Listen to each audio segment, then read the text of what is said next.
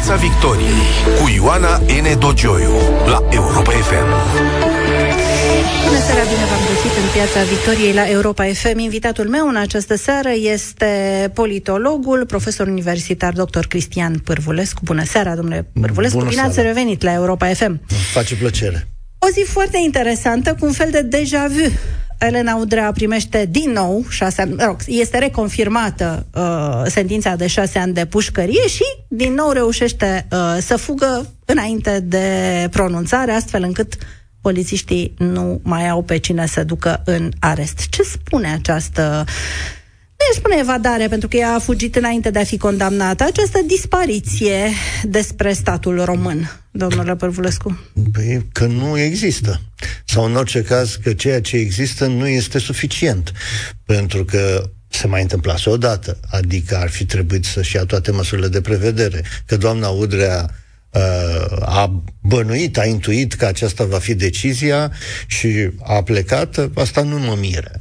Dar faptul că nu s-au luat măsuri pentru a preîntâmpina o asemenea situație care pune încă o dată statul român și justiția română într-o situație delicată, în principal Ministerul de Interne, dar și justiția pentru că doamna Udrea a plecat pentru că a putut să plece nu pentru că uh, avea interdicție să părăsească țara. Este o situație gravă și dacă ar fi fost prima, îmi spune că este un accident, dar nu este prima și nu este pentru prima dată când îi se întâmplă Elene Udrea să plece. Pe de altă parte, decizia în sine, așa cum discutam și înaintea emisiunii, este o decizie istorică pentru că cei de la înalta curte au decis că în problema fondurilor europene prevalează deciziile Curții Europene de Justiție și nu deciziile Curții Constituționale din România. Este foarte important asta pentru că este un element esențial în întărirea statului de drept. Deci există o problemă legată de evadarea Elenei Udrea, de fuga Elenei Udrea și există o altă problemă, cea privind consolidarea statului de drept. Nu spunem că dintr-o dată statul de drept va fi de azi mai puternic decât era ieri, dar în orice caz că nu este mai slab decât era ieri. Și poate că intrăm și într-o nouă etapă în ceea ce privește CCR. Nu numai prin faptul că se schimbă trei dintre judecători în luna uh, iunie, iunie, vor pleca Daniel Morar, Valer Dorneanu și Mona Pivniceru, trei grei, trei piese grele în fruntet cu uh, Daniel Morar, aș spune, nu cu Valer Dorneanu.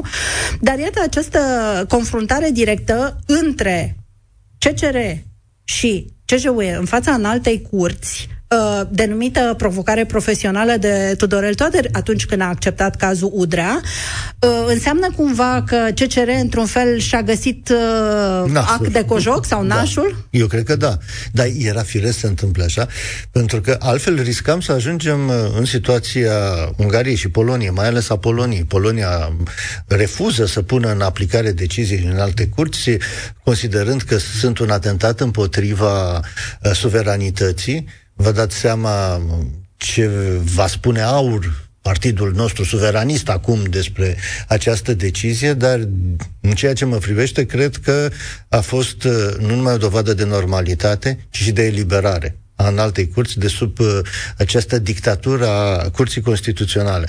Pentru că ai considera pe judecători ca fiind incompetenți din punct de vedere constituțional, mi se pare o eroare. În plus, aveam articolele din Constituție care spun foarte clar că în problemele pe care tratatele le uh, le, le, le uh, conțin, uh, există o superioritate a, uh, o prioritate a justiției europene, deci uh, suntem în, în, în situația normală în momentul de față, dar este doar un prim pas. Să nu Sigur. ne îmbătăm cu apă rece. E un prim pas, pentru că am văzut și pași înapoi. Da, și eu cred că intrarea Curții Constituționale, și o să-mi spuneți dacă sunteți de aceeași părere, vă rog, intrarea Curții Constituționale în, într-o normalitate este importantă și pentru ea, având în vedere toate excesele care au fost, inclusiv răsturnarea deciziilor, com- completurilor de 5, nu le mai enumăr acum, le știm, care au creat atâta tensiune în societate, au pus sub semnul întrebării și decizii corecte ale Curții Constituționale, pentru că nu toate sunt abuzive, cu A, siguranță. Nu, sunt doar câteva. Și sunt doar câteva și sunt câteva foarte politice. Exact. Unele dintre ele chiar vizau protejarea doamnei Udrea, între noi fie vorba. Uh, deci nu, Asta, da. chiar da, asta. Da, să ne mai gândim la cele care vizau, spre exemplu, uh, definirea uh, uh, securit, uh, cum se numește, nu secretul de stat, uh, siguranței naționale. În momentul în care uh, corupția n-a mai fost o problemă de siguranță națională, și asta e din 2016, deja situația a devenit foarte complicată. Uh, în, în egală măsură, uh, alte decizii pe care le-au luat privind uh, competența SRI, care era stabilită prin lege, în ceea ce privește realizarea înregistrărilor, supravegherii. Deci au, au, au aruncat în aer zeci de procese în care existau probe indubitabile, pur și simplu pentru a proteja niște interes. Dar să ne aducem aminte de 2017 și o decizie care mi se pare și astăzi stranie, care spune că nu se poate discuta în niciun fel apropo de ordonanța uh, atât de criticată de atunci, nu se poate în niciun fel discuta despre uh, deciziile politice privind uh, o lege, deși existau interese care erau evident personale și care duceau la o anumită uh, ordonanță de urgență. Situația se repetă de nenumărate ori. Ori e important să înțelegem că statul de drept înseamnă protejarea independenței judecătorilor de abuzul politicienilor. Care am... poate veni și prin CCR la o adică. După PCR-ul este o instituție politică, nu este o, o, o instituție juridică. Sigur, Kelsen, Hans Kelsen, cel care a gândit statul de drept, teoria statului de drept și Curtea Constituțională acum mai bine de 100 de ani, considera că e nevoie de o instituție Curtea Constituțională care să blocheze Parlamentul în abuzul de parlamentarism, care să ofere ordine juridică. Dar această instituție era politică. Și asta este reproșul care i s-a făcut mereu. Nu este o parte a puterii juridice. Cea mai înaltă uh, instituție juridică este în alta curte. curte. Curtea Constituțională are oameni care sunt competenți în domeniul dreptului, dar care pot să fie politicieni. Curtea germană, pe care o lăudăm atât, are politicieni în interior, ca să nu mai vorbim de Consiliul Constituțional francez sau da, dar alte. nici nu se, nu se joacă de instanța de fond cum face nu, CCR-ul. Nu, dar, dar problema e alta, dar sunt oameni care sunt dincolo de orice bănuială. Adică sunt selectați pe criterii de etică, nu pe criterii de clientelism politic, pentru că noi avem juriști în Curtea Constituțională acum și știm calitatea lor și profesională și etică este mai mult decât uh, uh, discutabilă și asta va influența deciziile Curții Constituționale uh, în continuare. Uh, dar la, la noi Curtea a fost compromisă din momentul în care a devenit subiect de dispută politică și asta s-a întâmplat deja de 20 de ani, în acel moment uh, a început să fie atacată. Fiecare uh, politician nemulțumit de o decizie a Curții Constituționale a vorbit despre abuz și Politizare. după 20 de ani am ajuns în situația în care, într-adevăr, Curtea Constituțională trebuie reconstruită. Imaginea ei, rolul ei, pentru că e esențial rolul ei. Adică în, în logica Absolut. statului de drept, Curtea Constituțională joacă un rol important. Dar, din păcate, uh, în ultimii șase-șapte ani de zile a devenit o instituție iliberală. Suntem în Piața Victoriei împreună cu politologul Cristian Pârvulescu. Domnule Pârvulescu, duminică PNL își schimbă președintele după nici șase luni de la Marele Congres din septembrie, Congresul de împărățire a domnului uh, uh, Câțu. Uh, domnul Nicolae Ciucă va prelua funcția cel puțin uh, formal. De ce această mișcare fulger tocmai acum? S-au trezit organizațiile dimineață și au zis semnăm scrisoarea, facem, dregem și în două săptămâni s-a și făcut treaba complet. Știam de la început că Florin Câțu va fi un președinte interimar. Doar că bănuiam că acest interimat va fi ceva mai lung, de aproape 2 ani de zile. S-a întâmplat însă că domnul Câțu a luat în serios funcția de președinte a, al partidului. Chiar s-a crezut uh, da, președinte. Deși a devenit președinte pentru că președintele Claus Iohannis a fost în acel congres și a influențat prin prezența sa decizia, pentru că altfel Ludovic Orban Ca să ar fi, scape de Ludovic ar fi rămas președinte. E, după asta, domnul Câțu a luat un serios, a crezut că are mână liberă și a intrat în conflict cu uh, premierul Ciuc conflict care s-a acutizat și care în condițiile geostrategice în care ne aflăm, pentru că acest context nu poate să fie trecut cu vederea, au dus la uh, o situație foarte complicată. Și atunci, în momentul în care a decis că trebuie să reexamineze miniștrii și, de fapt, să-i înlăture din guvern pe cei care deveniseră apropiați de uh, primul ministru Ciucă, în acel moment uh, partidul a reacționat, așa cum știe să o facă PNL și mai ales PDL, și uh-huh. au uh, eliminat uh, intrusul fără niciun fel de, uh, de scrupul. Uh, l-au eliminat și l-au impus pe cel care are accesul la resurse, în speranța foarte probabil că vor putea să îl coordoneze, pentru că partidele speră întotdeauna să poată să influențeze și coordoneze un uh, prim-ministru. Vor reuși sau nu? Pentru că problema domnului Ciucă e că e venit din afara PNL, motiv pentru care nu i s-a dat și această derogare, care în cazul domniei sale este de mulți ani, pentru că abia în 2020 a intrat în, uh, în partid. Uh, dar, pe de altă parte, are un avantaj că nu e din partid. E un avantaj în sensul că nu poate să fie uh, obligat, nu are obligații față de anumite grupări, nu poate să fie uh, forțat de clientelă să ia deci, un, unele decizii sau altele, dar pe, de, dar pe de altă parte nu cunoaște foarte bine situația din partid și la primul congres ar putea să se lovească de o, o coaliție ca cea care l-a respins pe Cățu. Mai ales că este programată pentru luna mai o nouă mare reîmpărțeală a funcțiilor în BEX, poate și a funcțiilor prin uh, structurile statului, prin uh, administrație. E foarte probabil că asta se va întâmpla. Uh, că asta se va și ce va face că... domnul Ciucă, care nu are niciun fel de aderență proprie? Va asista la această... Se va baza pe oameni de încredere care vor da informații, dar acum depinde dacă acei oameni de încredere, în politica se face cu oameni de încredere. Dacă acei oameni de încredere îi voi fi loial până la capăt sau nu. Pentru că bănuiesc că nici Câțu și nimeni nu știa, niciun lider de partid nu știe cine sunt cei care îi sunt propuși pentru diferitele funcții. Dar aici este una din probleme. Prea multe funcții politizate în această țară. Mult prea multe. Ceea ce creează nu doar o imagine de clientelă, ci o clientelă care blochează pur și simplu funcționarea statului.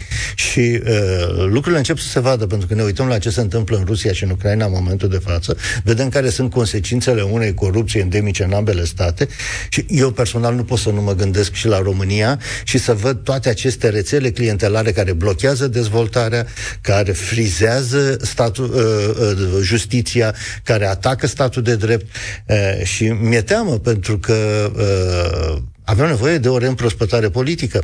Partidele sistem nu sunt suficient de democratice și de puternice ca să asigure o democratizare solidă a României. Pot spera că domnul uh, Ciucă, pentru că vine din afară, va reuși cel puțin în, pentru moment să blocheze o parte din, uh, uh din, uh, din această situație complicată, dar uh, sunt în, mă uit în politica românească de 30 de ani și niciun reformator n-a reușit până acum. Da, ă, întrebarea e cine va conduce, de fapt, PNL, pentru că domnul Ciucă, în mod evident, nu poate Va conduce acum guvernul, de fapt, ce visează cei patru vicepreședinți este să conducă ei. Numai că nici cei patru vicepreședinți, prin nu au la prin vicepreședinți. Că vicepreședinți sunt foarte mulți, da, adică da, da, acolo da, da. Cei, cei sunt, patru sunt 20, cred. Cei care au generat, de fapt, Cei patru această... prin vicepreședinți, echipa câștigătoare da. altfel. Da, echipa recâștigătoare. Recâștigătoare. pentru că corect. acum au, au, au jucat un alt joc și au câștigat din nou.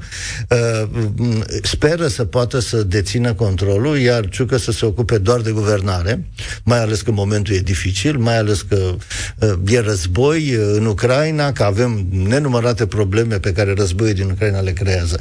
Dar uh, cred că îl subestimează pe Nicolae Ciucă. Cred că Nicolae Ciucă uh, nu va fi doar un președinte de fațadă. Va dori să conducă efectiv și va conduce militar. Uh, ordonat, adică vor trebui să se organizeze ceea ce nu e chiar stilul Partidului Național Liberal și nici al Partidului Democrat Liberal. Întrevăd un conflict la un moment dat, nu știu pe ce se va putea baza Ciucă în uh, acțiunea sa, Uh, știți, eroarea pe care a făcut-o Ludovic Orban a fost că de la un moment încolo a simțit nevoia să-și aducă oameni care nu veneau din partid.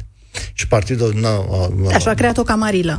Nu știu dacă neapărat o echipă. Dar echipa aceea a fost privită ca fiind o echipă care se interpune între partid și primul ministru și președintele partidului. Și asta a creat enorm de multă frustrare și a dus la uh, revolta liderilor de filială care în final uh, l-au debarcat pe, pe Ludovic Orban, care era totuși foarte Acum nu știu dacă partid. revolta asta ar fi fost suficientă fără presiunea extraordinară venită de la uh, Cotroceni și revolta, materializată revolta exista, revolta exista oricum, pentru că erau nemulțumiți. Exista nu știu că era suficient asta, vreau da. să zic.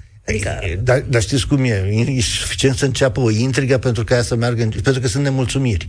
Pentru că oamenii sunt nemulțumiți, pentru că vor mai mult. Pentru că organizațiile consideră că este absolut normal să aibă secretari de stat și miniștri. Și nu este deloc normal, pentru că cei care ocupă acele poziții nu sunt reprezentanți unei organizații. Ei trebuie să fie competenți.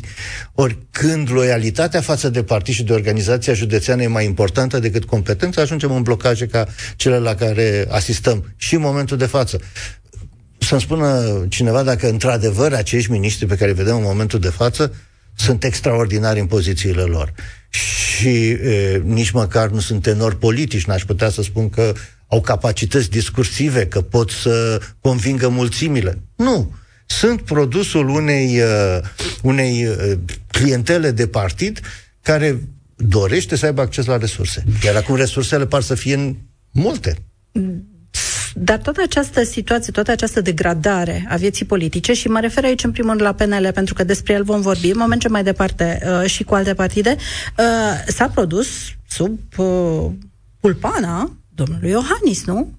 PNL este partidul domnului Iohannis. Sigur. Unde e responsabilitatea domnului Iohannis Numai pentru această Iohannis degradare? a trecut în func- prin, prin funcția de președinte al partidului foarte puțin în 2014, venind oarecum din exterior, deși era Care membru. Care a devenit un fel de super președinte ca da. președinte de țară, nu? A adică... devenit, da, nu s-a mai implicat direct în, în politica de partid și, pe de altă parte, ne aducem aminte că acea fuziune, care nu pare să fi reușit nici până în momentul de față, dintre PNL și PDL, a dus la acea perioadă în care erau doi copreședinți, în care, uh, de fapt, uh, Vasile Blaga se impunea datorită experienței în raport cu Alina Gorghiu, apoi înfrângerea uh, candidatului lui Iohannis de către Ludovic Orban și un fel de revoltă a partidului care considera că în 2016 a pierdut alegerile din cauza politicii anticorupție, uh, afișate, asumate, cu liste care trebuiau să fie uh, verificate și care să nu conțină persoane dubioase și alte lucruri de genul ăsta.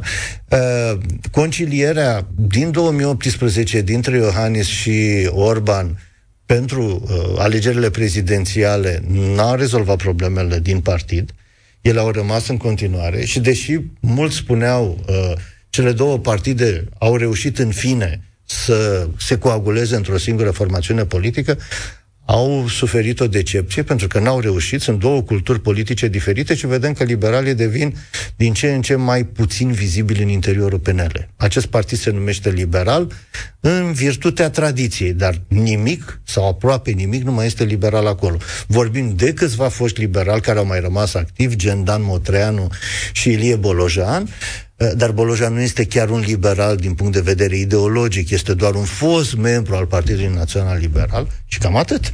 În rest, eh, o orientare conservatoare, eh, bazată foarte mult pe aleșii locali, deci vorbim de ceea ce noi numim în știința politică un partid cartel, un partid care reprezintă interesele confederate ale primarilor și aleșilor locali și vedem că ele se impun la nivel național. Ori un primar nu poate să vadă niciodată interese naționale.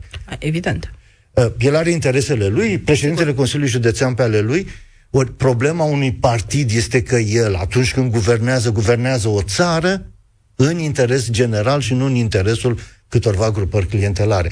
Asta este și cazul la PSD, și cazul la UDMR, dar uh, vorbim acum despre PNL și la PNL situația este uh, complicată de faptul că nu au reușit să rezolve criza de succesiune la Claus Iohannis.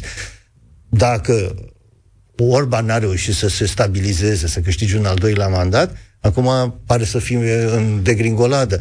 Soluția uh, Ciucă este o soluție care uh, copiază oarecum soluția Iohannis. Noi am mai discutat într-o emisiune despre asta. Copiază oarecum soluția Iohannis din 2014, cineva care vine din afară, deci care nu are o imagine politică compromisă și care poate, cine știe, salvează partidul Dar s-a încercat și cu Câțu până la urmă. Ei merg din derogare în derogare, sunt toți Dar nume Câțu era văzut ca un om de, nu exista înainte, n-avea o carieră dinainte. C- Câțu a intrat în 2016 în uh, PNL și a început să funcționeze în, în PNL. A fost văzut ca penelist. Uh, aici Câțu a fost considerat un tip care nu are suficient de multă susținere în partid de către cei care l-au promovat în diferite funcții, inclusiv în cea de prim-ministru, dar știți cum e? Dacă Dăncil a reușit să preia conducerea PSD-ului, atunci oricine poate să preia conducerea partidului din poziția de prim-ministru, oricare ar fi. Este o discuție, este un scenariu care se vehiculează, cum că domnul Ciucă a fost uh, pus acum președinte PNL pentru ca la rocadă să devină posibilă programată rocadă între PSD și PNL la conducerea guvernului să preia președinția Senatului, poziție din care să candideze la uh, președinția României, chiar uh, uh, uh, puțin, chiar fiind președinte interimar, pentru că domnul Iohannis s-ar uh, duce secretar general NATO. Aici. E adevărat, însă cred că e un scenariu care s-a vehiculat atât de mult da, încât da, merită da, unii liberali cred în el. Deci sunt liberali care cred în el. Problema este însă mult mai complicată decât pare la prima vedere. Deci, pe de o parte, Mă rog, ne aducem aminte că se visa și ca un alt uh, președinte al Senatului uh, și președinte interimar să reușească să devină președintele României, se numea Crin Antonescu și n-a a devenit. un zbor foarte scurt. n-a devenit. Uh, Joan a candidat pentru președinția României din funcția de președinte al Senatului nu i-a ieșit, deci nu e obligatoriu ca acea poziție să fie confortabilă. În plus, dacă nu mai ești prim-ministru și n-ai niște realizări, poziția asta, dacă nu ești un politician de forță, și mă îndoiesc că în doi ani de zile domnul Ciucă va deveni un mare speaker politic, va fi foarte dificil să câștige. Dar discutam despre posibila plecarea domnului Iohannis la da, NATO. Secretar general NATO. Asta s-ar putea întâmpla în funcție de durata conflictului din Ucraina anul viitor pentru că s-a mai prelungit cu un an uh, mandatul actualului uh, secretar general, însă, din informațiile pe care le am, sunt foarte multe state care își doresc acest lucru, iar poziția uh, pe care o am înțeles-o din partea statelor occidentale este că da, ar accepta să vină cineva din Est, dar cu condiția să fie o femeie. Că este momentul ca NATO să fie condus de către o femeie. Și, mă rog, unele surse vorbeau de fosta președintă a Lituaniei, dacă e vorba de femeie și fosta prim-ministră olandeză și actuală ministră de externe, ar fi, nu e din Est, dar ar corespunde dar din punctul de vedere al genului.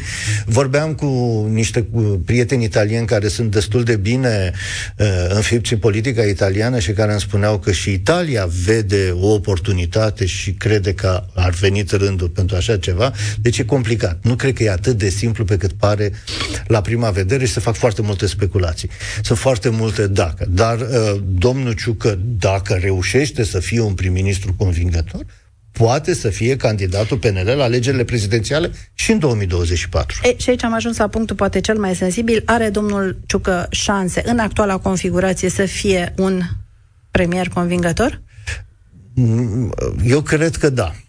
Depinde de foarte multe lucruri. Eu cred că mm, Nicolae Ciucă poate reuși să coordoneze coaliția și să țină în frâu PSD-ul mai bine decât a făcut-o păi, Deocamdată pare mai degrabă invers, că păi PSD-ul ține în frâu pe pă, domnul pă, Ciucă și părea vrea mai să degrabă măsuri. din cauza lui uh, Florin Câțu.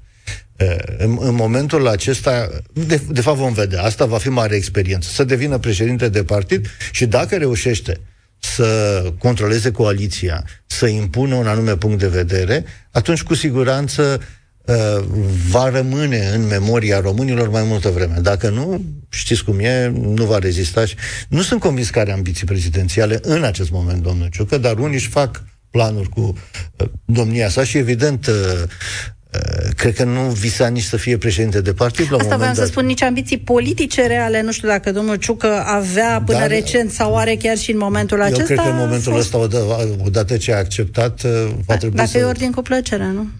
Nu cred că, știți, este un șef militar, nu este un subordonat militar. A, a, a, e întotdeauna orice ordonea. șef militar are comandantul supremul. E. Acum, nu? Sunt care șef, a rămas același. Sunt șef, sunt șef militar, șef militar. Dar uh, eu cred că pentru soluția dată, părerea mea este că președintele Iohannis a avut în vedere candidatura domniei sale din 2020, pentru că probabilitatea războiului era destul de mare atunci și pe măsură ce ne-am apropiat de 2022 devenea din ce în ce mai mare. Și pentru că în asemenea momente o asemenea persoană care oferă aliaților și mai ales aliaților din NATO certitudini e, e binevenită. Uh, iar n-am înțeles, chiar eram împreună în studio și discutam despre asta, de ce acest guvern uh, supradimensionat, nu de cu 70%. Uh, pentru că n-au luat în calcul deloc războiul. Deși știam că va avea loc, în momentul ăla mi se părea că este totuși exagerat.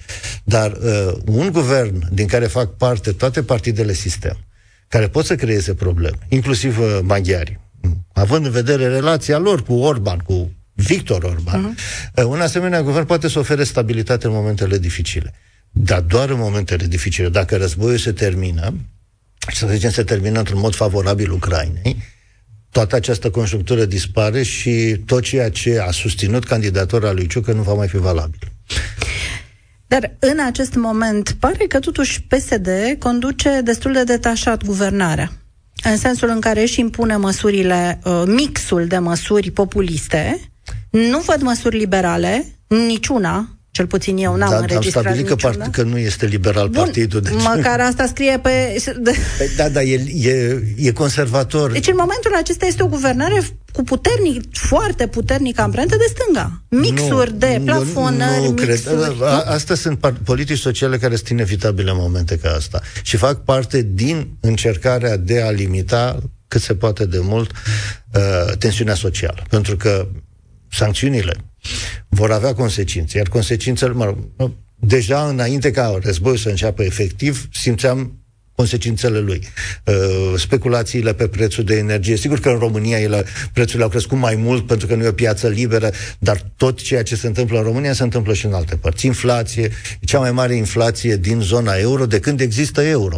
Uh, deci există șanse de tulburări și atunci încerci să uh, ai mix de politici sociale ca să limitezi uh, această situație. Dar uh, asta nu... Și, uh, evident, având un buget mic, nu poți să ai foarte multe politici uh, liberale de susținere a liberei întreprinderi. Avem însă PNRR-ul, care PNRR a fost gândit în sensul ăsta și care ar putea avea contribuția lui uh, în, într-o asemenea direcție. Dar, încă o dată, războiul acesta creează o situație cu totul și cu totul specială, inclusiv pe plan intern. S-ar putea ca politica internă a României să se schimbe în mod categoric. Una din consecințele lui este că AUR din al doilea partid politic a căzut pe locul al treilea. Mă aștept ca PNL-ul să se consolideze și foarte probabil și USR-ul să-și recâștige electoratul liberal pe care îl pierduse și care era decepționat. Pentru că uh, rușii reușiseră să uh, câștige în România bătălia societală. Uh, ce au făcut pe rețelele sociale vreme de 15 ani de zile lăsase urme. La începutul anului vedeam că majoritatea românilor sunt ultraconservatori. Ă, adică programul politic al lui uh, al lui Putin, al lui Vladimir Putin, era în mintea multora. Eu vă dau un exemplu, un, uh, un experiment pe care l-am făcut cu femeile dintr-un partid politic, cărora le-am citit un text și le-am întrebat Cine credeți că a spus aceste lucruri? Era vorba despre Occidentul depravat, satanist, uh, uh, pedofil și așa mai departe. Și mi-au spus uh, patriarhul? Nu. Băsescu? Nu. Mai mai dat un nume? Nu. Dar cine? Vladimir Putin. Au fost decepționate. Pentru că nu credeau că au aceleași idei cu cele pe care le avea Vladimir Putin în realitate, bătălia aceasta societală, care s-a dus pas cu pas, scandalul Bodnariu și alte scandaluri care au modificat starea opiniei publice românești, au făcut ca drepturile omului să pară nesemnificative, ridicole, a, ne-a, ne-a pus într-o situație foarte complicată. Acum războiul ne pune în fața unei oglinzi și trebuie să ne privim cu atenție și mulți dintre concetățenii noștri realizează că au căzut într-o capcană. Domnule Părvulescu, am un uh, breaking news pe care uh, trebuie să îl uh, anunț. Uh, potrivit G4 Media, Elena Udrea a fost prinsă în Bulgaria, aproape de ieșirea spre Grecia. Ar fi ieșit uh, din țară prin Vama Giurgiu joi dimineață, înainte de condamnare, asta uh, știam. Iar uh, acum, ulterior, a venit și un comunicat uh, oficial din partea EGPR în urma cooperării dintre structurile specializate din cadrul Ministerului Afacerilor Interne și autoritățile în Bulgaria. Femeia pe numele care este emis un mandat de executare a pedepsei cu închisoare a fost depistată pe teritoriul Bulgariei. În continuare se desfășoară activități specifice în vederea predării femei Elena Udrea Recte uh, către autoritățile române, transmite IGPR. O victorie, să recunoaștem, s-au, da, mișcat, da, da. s-au mișcat repede. Da, gândiți-vă dacă ar fi fost Boris Borisov în continuare prim-ministru în Bulgaria, nu o prindea nimeni. deci, din fericire, alegerile care au dus la schimbarea guvernului acolo, care a devenit ceva mai atent cu statul de drept, au, au dus și la acțiuni pe măsură, pentru că altfel se făceau că nu observă. Probabil, acum mă rog. Nu vreau să fiu rău intenționat față de, de guvernul bulgar, dar știm că toleranța față de corupție în Bulgaria a fost mai mare chiar decât în România. Da, este, este o informație importantă și care pune și mai bine în lumină partea cealaltă despre care am vorbit a deciziei uh, în altei curți, în raport cu CJU, în raport cu CCR, pentru că, sigur, tot caimacul și toată atenția era luată de această a doua evadare a Elenei Udrea. Deci de acum această... putem să ne concentrăm pe ceea ce e important. Pe ceea ce este important, da. asta am și zis. Da. Uh, ați vorbit mult, uh, am, ați menționat de multe ori războiul, este o realitate, uh, chiar dacă nu i-am acordat cea mai mare parte în această emisiune, rămâne una din realitățile dar și care... noi și ascultătorii se gândesc permanent Evident, dar asta nu înseamnă ne mai uităm și în politica internă un pic, uh, mai ales cu această guvernare, până la urmă înfruntăm uh, efectele războiului din Ucraina. Domnule Vârvulescu, Sigur că la un moment dat, nu foarte curând se pare, tot se va ajunge la o formă de pace și în Ucraina, războiul nu va fi etern. Întrebarea este, după această, după descoperirea ororilor, atrocităților incredibile comise de armata rusă în zona Chievului, vor veni și altele probabil în Mariupol și în alte locuri, cum mai poate arăta pacea cu Rusia? Cum se mai poate face pace cu Putin în aceste condiții? Pace se poate face Mm, important este însă ca rușii să se așeze într-adevăr la masa de negocieri chiar și cu uh, toate aceste crime. Uh, pentru că, uh, din punctul meu de vedere, crimele acestea au fost produse nu numai de o ură care a fost întreținută vreme de două decenii de regimul Putin și acum constatăm consecințele tipului de propagandă care a funcționat acolo, dar uh, uh, și pentru că uh, Putin, datorită situației de pe teren, încearcă în momentul de față să uh, meargă la maximum, să, să forțeze uh, Occidentul în fața ororii să cedeze. Ceea ce nu se poate. Uh, însă Ucraina, Ucraina nu, nu are resurse infinite. Ucraina depinde în cea mai mare măsură de uh, ceea ce oferă Occidentul, uh, de la ajutoare umanitare la armament, nu are armament ofensiv, ne așteptăm ca uh, câte, cele câteva săptămâni până uh, la Paște și după Paște la uh, 9 mai să fie uh, extraordinar de dure, în care ceea ce s-a întâmplat la Mariupol să se întâmple peste tot în Donbass și în Sud, probabil și la Odessa, iar uh, terorizarea populației civile, așa cum am văzut-o la Bucea, să se repete în foarte multe părți, pentru că Putin vrea să aibă rezultate militare pe teren ca să poată să negocieze. Altfel este înfrânt. Ceea ce nu e acceptabil sub Nu, dar nu, nu poate să negocieze. Da. Dar la un moment dat, nici Rusia nu va putea duce războiul ăsta la infinit. I-am auzit pe unii că vorbesc despre ani de zile de război. Nu, Rusia nu poate să țină războiul ani de zile. Nu are resurse. Resursele sale scad de la o zi la alta, resursele legate de armament, de capacități militare, dar și resursele economice. Deci Rusia și ea este obligată să se așeze la negocieri la un moment dat. Asta nu înseamnă că pacea sau armistițiu uh, va fi o soluție definitivă. Uh, pentru că uh, s-a făcut atât de mult rău încât el va continua. Suntem, este o evidență pentru orice om de bun simț că asistăm la, un, la o guvernare criminală de tip nazist în Rusia și că o asemenea guvernare nu poate fi deci oprită. denazificarea trebuie să fie a Rusiei, în primul rând, Absolut. ca să, tot, ca să pornim Vă dați seama că toate crimele, violurile care se întâmplă, se întâmplă din cauza unui rasism feroce, pentru că ceilalți nu sunt considerați oameni. Declarațiile pe care le vedem și nu avem niciun motiv să le considerăm trucate ale oamenilor din Bucea și din alte părți din jurul Chievului, ne înspăimântă. Este evident că vorbim despre rasism și el a fost încă din perioada sovietică cultivat superioritatea rușilor în raport cu celelalte Problema minorități. poporului rus. Da. Până la urmă trebuie să o spunem și pe asta, și deși veche. se evită... Da, e veche. E veche din perioada țaristă. Uh, moldovenii au trăit-o și în perioada în care erau sub uh, țariști înainte de unirea din 1918 și știu foarte bine acest, uh, acest lucru. Ca să nu spunem că în ceea ce privește negarea evidenței, adică a masacrelor, și Rusia țaristă, dar mai ales Uniunea Sovietică, au practicat în un sens cât se poate declar. Gândiți-vă la, să-l tot dăm exemplu, la Catin, au negat decenii, decenii, aproape 5 decenii, 50 de ani au negat crimele de la Katyn, care fuseseră deja stabilite ca aparținând sovieticilor încă din 1943. La Katyn, pentru cei care nu știu, au fost omorâți mai mult de 20.000 de ofițeri uh, polonezi, ofițeri însemnând uh, toți cei care fuseseră încorporați în armata poloneză, care fusese, se predase armatei sovietice după pactul Ribbentrop-Molotov. Uh, au negat și așa cum neagă acum, și vorbesc despre înscenare și așa mai departe. Dar nu este o înscenare, este o politică deliberată de uh, terorizare a populației civile. Îi pedepsesc pe ucrainieni pentru că rezistă, pentru că nu acceptă să devină supuși nu numai pe ucrainieni, ci și pe rusofoni, pentru că Mariupol, de exemplu, este 90% cetățeni ucrainieni. Cetățeni. Deci da. chiar și cetățenii ruși sunt da, da, expuși, da. Uh, uh, cetă... rusofonii da. etnici da. ruși sunt supuși aceleiași uh, terori extraordinare. Domnule Cristian Părvulescu, vă mulțumesc foarte mult pentru prezența la Europa FM. În final, vă mai aduc aminte uh, știrea serii confirmată oficial de IGPR, doamna Elena Udrea n-a fugit, știți, era, n-a dansat decât o vară, n-a fugit decât câteva ore.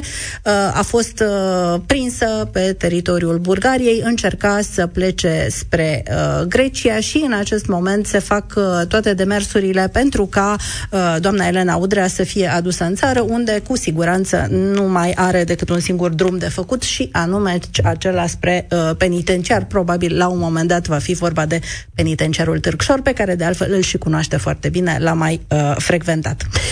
Dragi prieteni, aici se încheie Piața Victoriei în această seară. Mulțumesc încă o dată domnului Cristian Bârvulescu. Rămâneți împreună cu Alina și cu știrile Europa FM, care vă vor aduce detalii noi despre aventura Elenei Udrea și nu numai. Piața Victoriei cu Ioana N. Dogioiu la Europa FM.